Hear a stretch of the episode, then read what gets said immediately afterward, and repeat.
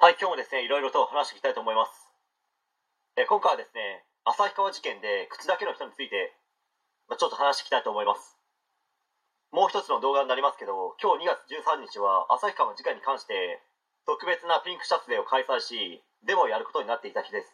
まあ、本来ならばですね、旭川にある広瀬沙耶さんの遺体が見つかった公園で、ピンク色のものを身につけ、デモ活動をする予定だったみたいですけど、未だにですね、収束のめどが立っていないウイルスのせいで、今年は中止という形になりました。まあ来年、再来年、その次の年もですね、継続し、デモ活動をしていくのではないかと思います。旭川事件に関しては、ものすごくですね、行動力のある人たちが多いですので、風化するなんてまずありえないですし、今現在もですね、逃げている卑怯者たちも、職務怠慢、隠蔽をした事実、そして、いじめがあったというですね、もう一つの事実を認めざるを得ない状況に必ずなると思います。そうなるまで強い志、強い信念を持った人たちは行動し続けるということをですね、やめないですから。もうやめるわけがないんですよ。おそらく日本でもトップレベルに諦めの悪い人たちが集結していますので、学校側、第三者委員会、そして加害者ども、もう覚悟しとけよということです。何事に関してもですね、成果って諦めずにやり続ければ、それなりの成果は確実に出るわけですからね。まあ、そして話は変わりまして、タイトルにあるですね、口だけの人についてという部分ですけど、まあ、今回はですね、旭川事件に解決することに対しての中心人物、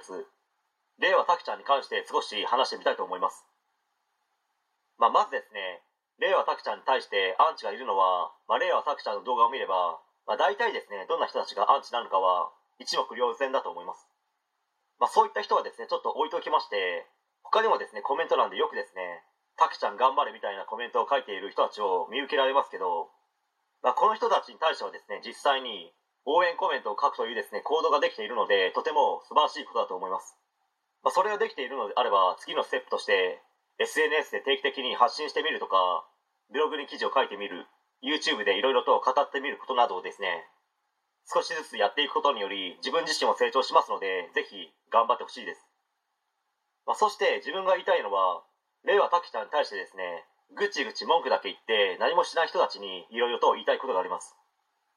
まあいろいろとですね、全部話してしまうと、ものすごく長くなってしまいますので、割と簡単かつ簡潔に話しますけど、令和拓ちゃんに文句を言いたいのであれば、しっかりと行動した形あるものを見せてくださいよということです。令和拓ちゃんのやり方は間違ってるというならば、まずは、あなたが見本を見せてくださいよと、誰もがそうなると思いますよ。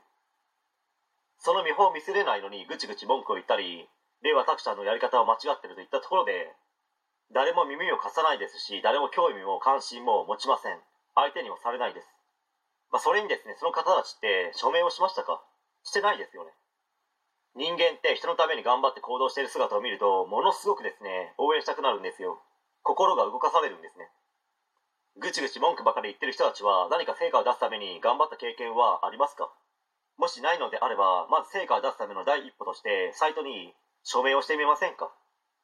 まあ、自分みたいなですね、落ちこぼれでもここまで継続できているんですから、できない人なんていないんですよ。勇気を出して第一歩を踏み出しましょう。応援しますよ。